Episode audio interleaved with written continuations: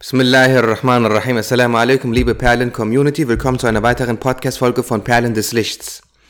Also, wir lesen hier fleißig seit Wochen über Rasulullah sallallahu alaihi wasallam. Und heute geht es auch fleißig damit weiter. In der letzten Folge ging es um sehr, sehr intensive, sehr tiefe Angelegenheiten mit dem Hadith Bismillahirrahmanirrahim Kuntu nabiyyan wa adamu bayna al-ma'i wa tin Ihr habt einen wir haben alle gemeinsam einen sehr tiefen Einblick bekommen, was ein Hadith alles bedeuten kann. Und wie wenig wir doch wissen und wie viel die Gelehrten an Wissen haben. So. Äh, genau. Ab Seite 29 des Buches Beweis für das Prophetentum lese ich weiter. Dieses Buch lesen wir, weil hier eben auch sehr viel über das Prophetentum selbst steht. Wir müssen wissen, was Prophetentum ist. Wir haben hier gelernt, dass Propheten Eigenschaften haben. Dazu gehört die Unschuld. Und dass Propheten keine Sünden begehen. Und sie haben sechs weitere Eigenschaften. Die habt ihr alle gelernt und ich hoffe auch notiert. Dieses Vorwissen begleitet eben parallel das Wissen, das wir aus dem Buch Schiffer lesen, wo es halt um die, wo es darum geht, wie sehr, wie hoch Allah der Erhaben unseren Propheten schätzt. Als unserem Propheten Friede sei mit ihm sein Prophetentum mitgeteilt wurde, wurde seine Kapazität vollkommener und gewaltiger als die aller anderen Propheten und sicher vor allem Unglück. Und zweifellos wurden die Kapazitäten seiner Gemeinde verglichen mit den anderen Gemeinden vollkommener. Wahrlich wurden die Religionen aller Propheten gemäß ihrem Aufkommen und ihrer Zeit auf den rechten Pfad Mohammeds, Asrat al-Mustaqim al-Muhammadi, und der wohl akzeptierten und gepriesenen Religion unseres Propheten platziert und darin versammelt. Allah der Erhabene sagt in Vers 85 der Surah Ali Imran sinngemäß, Wer eine andere Religion begehrt als den Islam, den Mohammed, salam verkündete, Allah ist damit nicht zufrieden und nimmt sie nicht an. Und im Jenseits wird derjenige, der sich vom Islam abwendet, unter den Verlierern sein, in die Hölle eingehen. Alle Propheten und Reinen, Gottesfreunde, versammelten sich auf dem Weg des Tawhid, der der rechte Pfad ist. Allah der Erhabene sagt in Vers 64 des Surah Al-Imran sinngemäß, Sprich, o mein Gesandter, o ihr Schriftbesitzer, ihr Christen und Juden. Kommt herbei zu einem gleichen Wort zwischen uns und euch, dass wir nämlich allein Allah dienen und ihm nichts beigesellen. Das heißt, o ihr Befolger der Tora und des, und des Evangeliums, kommt und lasst uns zu einem Wort streben, es akzeptieren und danach handeln. Was diese Sache betrifft, gibt es keinen Konflikt zwischen der Tora, dem Evangelium und dem Koran. Sachen, die zur Kategorie Mohkam, eindeutig gehören, können nicht aufgehoben werden. Bei diesem gleichen Wort zwischen uns handelt es sich um Folgendes. Lasst uns niemand anderen als Allah anbeten und ihm nichts beigesellen. Denn irgendeinem anderen Weg zu folgen als dem des Tawhid führt zu Zügellosigkeit und in die Irre. Allah der Erhabene sagt in Vers 153 des Surah Al-An'am gemäß, und folgt nicht anderen Wegen und Religionen, auf dass sie euch nicht weit ab von seinem Weg führen.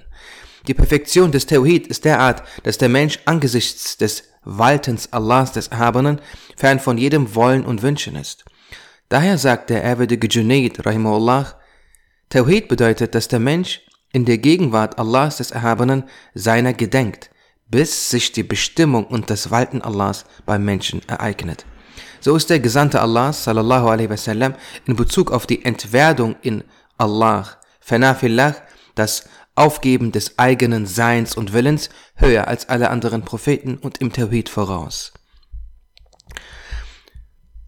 Zweifellos hat Allah der Erhabene die Taten, die sich durch ihn ereigneten, nicht ihm zugeschrieben, sondern seinem eigenen makellosen Wesen. Und er sagte in Vers 17 des Surah Al-Anfal sinngemäß, O mein Gesandter, nicht du warst es, der das warf, was du zu den Ungläubigen warfst, sondern Allah war es, der warf. Als eine ähnliche Tat sich durch den ehrwürdigen Dawud a.s. ereignete, sagte Allah der Erhabene darüber in Vers 25 des Surah al-Baqarah sinngemäß, Dawud tötete den feindlichen Herrscher Jalut. Als der ehrwürdige Musa a.s. sah, wie sich dem Berg, wie er sich dem Berg, wie er Jalaluhu sich dem Berg manifestierte, fiel er in Ohnmacht zu Boden. Allah der Erhabene sagte darüber in Vers 143 des Surah Al-Anfal, Al-A'raf, sinngemäß, als sein Herr sich schließlich jenem Berg manifestierte, ließ er ihn zu Staub zerfallen und Musa fiel ohnmächtig zu Boden. Dem, dem ranghöchsten aller Propheten, Mohammed Friede sei mit ihm, wurden alle Segensgaben und alle Strafen gezeigt und es änderte sich nicht ein Deut an seinem Zustand. Allah der Erhabene sagte darüber in Vers 17 des Surah Najm sinngemäß, da wankte der Blick nicht, noch schweifte er ab. Und Imam al-Rabbani hier als kurze Notiz äh, in seinem Mektubat, Qudus erwähnt, also betet zu Allah mit der Fürsprache unseres Propheten, indem er sagt, nachdem er seinen Wunsch geäußert hat, sagt er, O Allah, erfülle, erfülle mir oder uns diesen Wunsch zuliebe dessen, dessen Blick nicht wankte noch abschweifte. Ja, weil das, das, das dann in dem Sinne eine, an der Stelle eine Anspielung auf diesen Vers. Da wankte der Blick, der Blick nicht, noch schweifte er ab. Also ist es natürlich, dass der ranghöchste Prophet mit allen Propheten, Friede sei mit ihnen, verbunden ist. Und dass alle anderen Religionen wie Kinder seine Religion sind. Wir haben ja in der letzten Folge gelernt, in der letzten Podcast-Folge, alle anderen Religionen sind Teile des Islam. In einem Hadith Qudsi sagte Allah der Erhabene sinngemäß, Wärst du nicht, hätte ich die Geschöpfe nicht erschaffen. Diesen Hadith Qudsi kennt ihr hoffentlich alle. Allah der Erhabene sagte, Wenn du nicht wärst, wenn du nicht wärst, hätte ich die Himmel nicht erschaffen. Laulake, laulak, lama khalaqtul aflak. Und in Vers 5 der Surah al-Duha sinngemäß, und dann am Tag des jüngsten Gerichts, wird dein Herr dir die Stufe der Fürsprache geben, und du wirst zufrieden sein. Darüber haben wir auch intensiv gesprochen. Ne? Allah der Erhabene will, dass Rasulullah zufrieden ist. Das muss man erstmal verdauen. Da muss man jetzt mal stehen bleiben und darüber nachdenken, was das bedeutet. In der Auslegung dieses Koranverses wurde gesagt, die gesamte Schöpfung wünscht, meine Zufriedenheit zu erlangen. Doch wir wünschen deine Zufriedenheit. So sehr die Auserwählten auch erwählt sein mögen, neben dir sind sie alle nur gewöhnliche. Du bist der Erwählte unter allen Auserwählten, o Mohammed. Die Wahrheit ist, dass niemand, die Perfektion und Höhe deiner Stufe wirklich begreifen kann. Gedicht. Den Propheten kann nur ein Prophet verstehen und den Mustafa kann nur Ali begreifen. Denn das Meer der Liebe wallte auf und jene Waisenperle wurde auf ihm sichtbar. Zu seinem Ruhm sagte der reine Schöpfer, wenn du nicht wärst, hätte ich nichts erschaffen. O Mahmud, o verehrter Mohammed, O geliebter Allahs, o entsandter Prophet, als die Lichter jener Sonne aufgingen, füllten die, füllten sie die gesamte Schöpfung. Wer Augenlicht hat, hat ihn gesehen, nur wer blind ist, sieht ihn nicht. Jene Rosenknospe blühte auf in Mekka, und ihr Duft verbreitete sich über die ganze Welt. Ein Quäntchen bloß von jener Sonne ist jegliches Wissen und jegliche Gotteskenntnis in dieser Welt. Die Wissenschaft die heute das Angesicht der Erde füllen, sind nur ein Keimling. Die Wissenschaften, die heute das Angesicht der Erde füllen, sind nur ein Keimling jener Rose. Wäre nicht das Aufblitzen jener Sonne, wer hätte den Osten und den Westen erleuchtet? Hätten sich nicht die Tore der Schule Andalusien geöffnet, wer hätte ein Licht geworfen auf Europa? Die Zentren des Wissens wie Samarkand und auch Bagdad erlösten die Welt von der Unwissenheit. Und so erstreckten sich die Lichter Mohammeds rasch in jede Gegend. O Sturkopf, hab etwas Fernes. Ist denn nicht offen zutage das Wissen der früheren? Wer hat den Tauhid des Vorzeitlichen vollbracht, wie der Auserkorene? Waren die Hethiter dazu in der Lage oder die Assyrer und Römer? Würde man messen, wäre zweifellos überlegen der Koran, der Tora, dem Psalter und auch dem Evangelium. Ein Wunder ist das Licht des Koran, unveränderlich, solange die Welt besteht. Bis zum letzten Tag gilt die Herausforderung an die Zweifelnden, bringt Gleiches hervor. Juden, Freimaurer und Kommunisten greifen allesamt nun den Koran an. Doch so verfuhren Epoche um Epoche alle Feinde, und nie trug einer von ihnen den Sieg davon. Denn es ist der erhabene Schöpfer, der ihn vor Änderung bewahrt. Mit dem Gesetz einher verbreitete jener Prophet auf dieser Erde das Wissen und das gute Benehmen. Wer auch immer seinen Spuren folgt, erreicht das Gute in jedem seiner Werke. Wer auch immer diesen Weg ersehnt, wird mit schönsten Eigenschaften geschmückt. Jener selbst Ummi Prophet erfüllte jeden Winkel mit Wissen. Solch ein Ummi, das in seinen Worten aufschien, ein Recht für jeden und jedermann. Ein Ummi war er, ohne Lehrer, der Vers verlas, der Verse verlas, die entsprechen jeglicher Wissenschaft. Obwohl er auserkoren war und geliebt, wählte er für sich immerzu den Verzicht. Obwohl drei Großreiche in seine Hände fielen, besaß er selbst nicht mehr als drei Hemden. Während seine Krieger Siege errungen, wählte er für sich Hunger zu erdulden. Viel des Hab und Guts füllte sein Heim nicht, und als er starb, stellte man fest, er hatte seine Rüstung verpfändet. Was er besaß, das gab er den Armen und freute sich, wenn, es, wenn er sich wieder zu den Armen zählte. Was ist denn schon der, We der Wert der Welt, verglichen mit dem, was er meistens zu sehen bekam? Seine Güte war jedermann gegenüber immens, niemals verneinte er das Gewünschte. Seine Gaben waren manchmal so großzügig, dass sich auch seine Feinde vor ihm verbeugten. Sein Mitgefühl war groß mit jedem Erniedrigsten. Ein fürsorglicher Vater war er für jeden Weisen.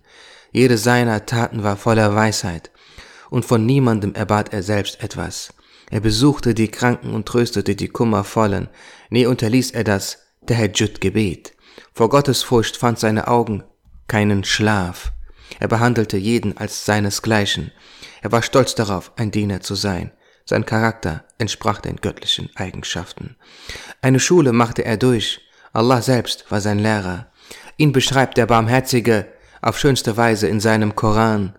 Mögen Segensgrüße mit dem Fürsten der Propheten sein, bis zum letzten Tage, ohne Ende. Ebenso mit seiner Familie und seinen Gefährten, auch wenn wir uns darin als armselig erweisen.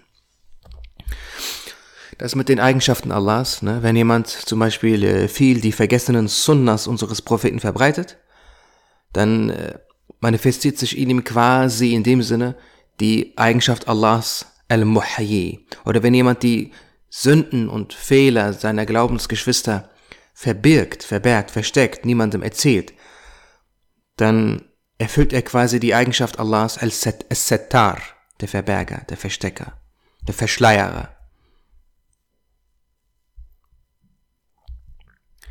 Die Propheten, Friede sei mit ihnen, sind ranghöher als alle anderen Menschen. Keiner der Gottesfreunde und der Getreuen kann die Stufe der Propheten erreichen, gleich wie hoch er auch gelangen mag. Das ist hier an dieser Stelle sehr wichtig.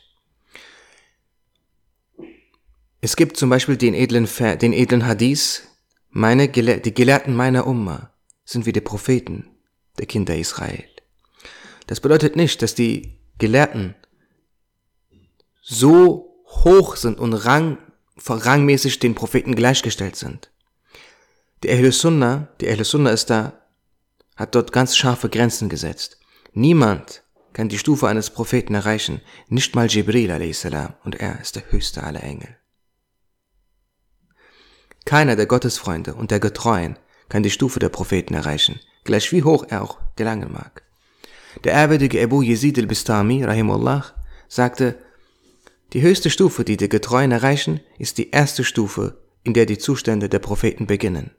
Ibn Attar, rahimullah, sagte, die niedrigste Stufe der Gesandten ist die höchste Stufe der Propheten. Ne? Rasul und NBA. Die niedrigste Stufe der Propheten ist, also der NBA, ist die höchste Stufe der Getreuen, Siddiqun. Den Unterschied zwischen Rasul und Nabi haben wir ja schon gelernt.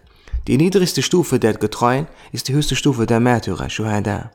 Die niedrigste Stufe der Märtyrer ist die höchste Stufe der Rechtschaffenen, Salihun. Die niedrigste Stufe der Rechtschaffenen ist die höchste Stufe der Gläubigen, Mu'minun. In einem Doppelvers auf Persisch heißt es, der Freund ist wie Gold, die Prüfung wie Feuer. Wahres Gold wird im Feuer völlig rein. Also Strapazen und Trauer und Leid dient dazu, falsches Gold von reinem Gold oder gemischtes Gold von reinem Gold zu filtern.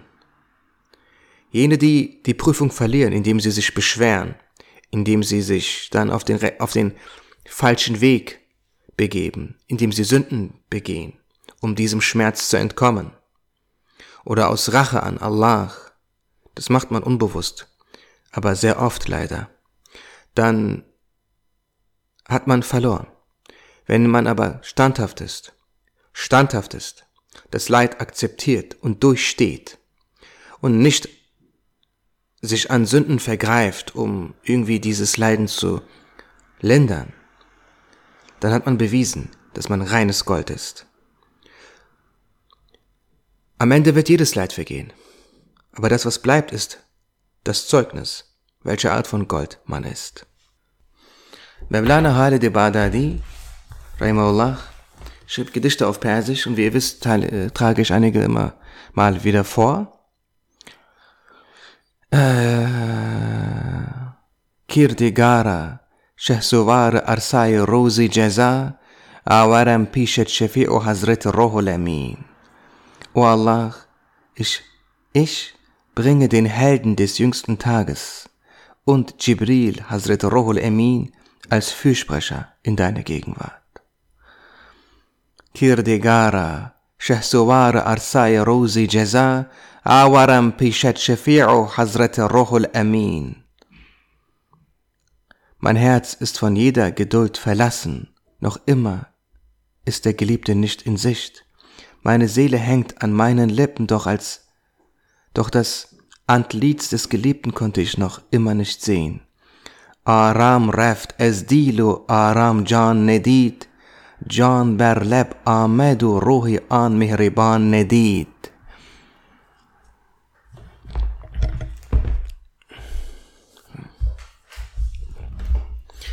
So, und jetzt eine Stelle aus dem Buch Esh-Shifa von Qada Rahimullah.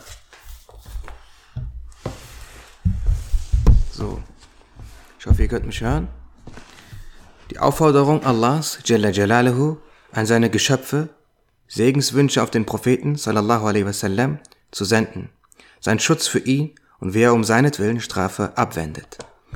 Allah der Erhabene sagt, und nimmer wird Allah sie strafen, solange du unter ihnen weilst. Das heißt, solange du in Mekka bist. Nachdem dann der Prophet sallallahu alaihi wasallam Mekka verlassen hatte, während er, während noch einige der Gläubigen dort zurückgeblieben waren, sandte Allah den Vers herab, und nimmer wird Allah sie strafen, solange sie um Vergebung bitten. Und dies ähnelt seinen Worten, hm, wären sie von ihnen getrennt gewesen, hätten wir sicher jene unter ihnen, die ungläubig waren, mit schmerzlicher Strafe bestraft. Und er sagt, und wäre es nicht wegen der gläubigen Männer und der gläubigen Frauen gewesen, die ihr nicht kanntet und die ihr vielleicht unwissentlich niedergemacht und euch dadurch an ihnen versündigt hättet, hätte er eure Hände nicht von ihnen abgehalten, gewiss lässt Allah in seine Barmherzigkeit eingehen, wen er will. Nachdem dann die Gläubigen ausgewandert waren, wurde der Vers offenbart, und was haben sie nun, dass Allah sie nicht strafen sollte? Diese Verse gehören zu den klarsten Beweisen für seine, sallallahu alaihi wasallam, Stellung. Die Strafe für die Bewohner Mekkas wurde wegen seiner, sallallahu alaihi wasallam, Anwesenheit dort abgewendet. Dann wegen der Anwesenheit seiner Gefährten, radiallahu anhum.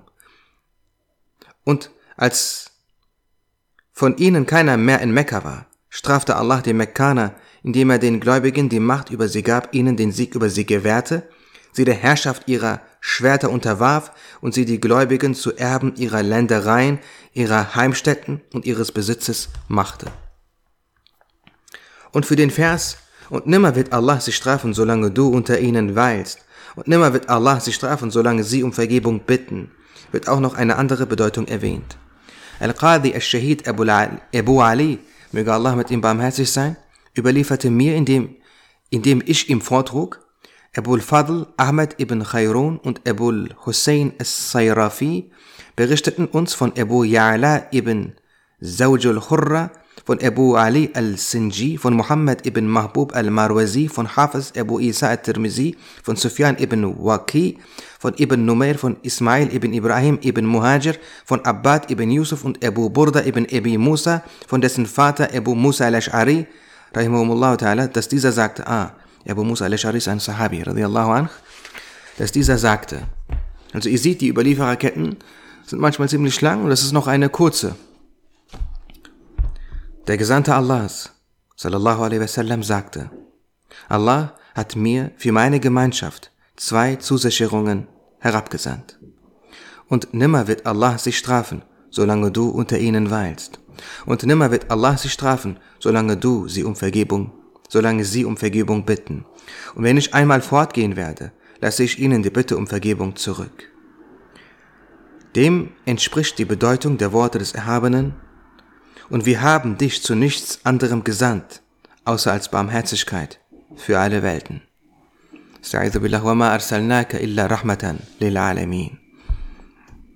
Der Gesandte Allahs, sallallahu alaihi wasallam, sagte auch, ich bin eine Sicherheit für meine Gefährten. Es wird gesagt, damit sei gemeint, Sicherheit vor verwerflichen Neuerungen Beda und es wird gesagt vor Uneinigkeit und Zerwürfnissen. Einer der Kommentatoren sagte, der, sagte, der Gesandte Allahs, sallallahu alaihi wasallam, ist die gewaltigste Sicherheitsgarantie, solange er am Leben ist.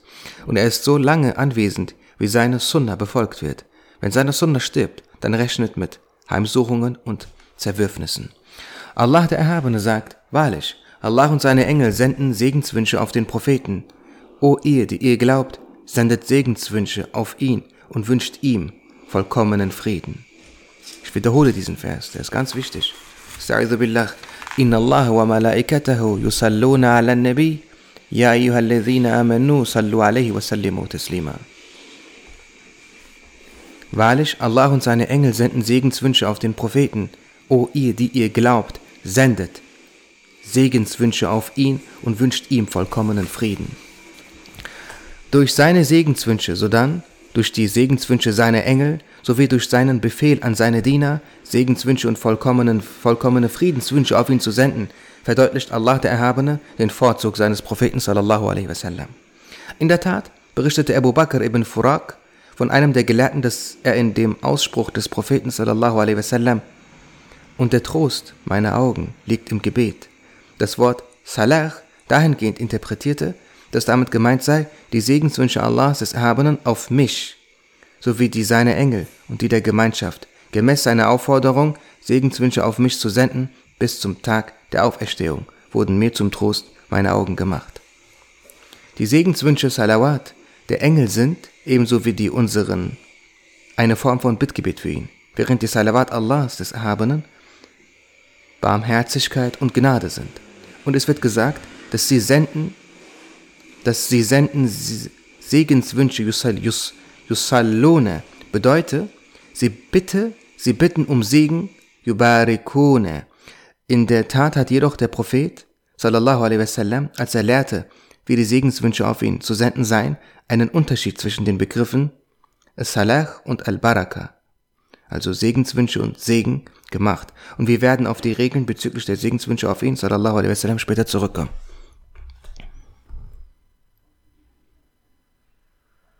Okay, der Rest ist nur noch Detail. Allah der Erhabene sagt, doch, wenn ihr einander gegen ihn, das heißt gegen den Propheten sallallahu alaihi wasallam, unterstützt, wahrlich, dann ist Allah sein Schutzherr und ebenso Jibril und die Rechtschaffenen unter den Gläubigen. Und zudem sind die Engel seine Unterstützer. Die Worte sein Schutzherr, Maulahu, bedeuten hier sein Beschützer. Und über die Rechtschaffenen unter den Gläubigen wird gesagt, damit seien die Propheten gemeint. Und es wird auch gesagt, die Engel. Es heißt auch, dies beziehe sich auf Abu Bakr und Umar radiallahu anhuma oder auf Ali radiallahu anh oder auf die Gläubigen im allgemeinen Sinne.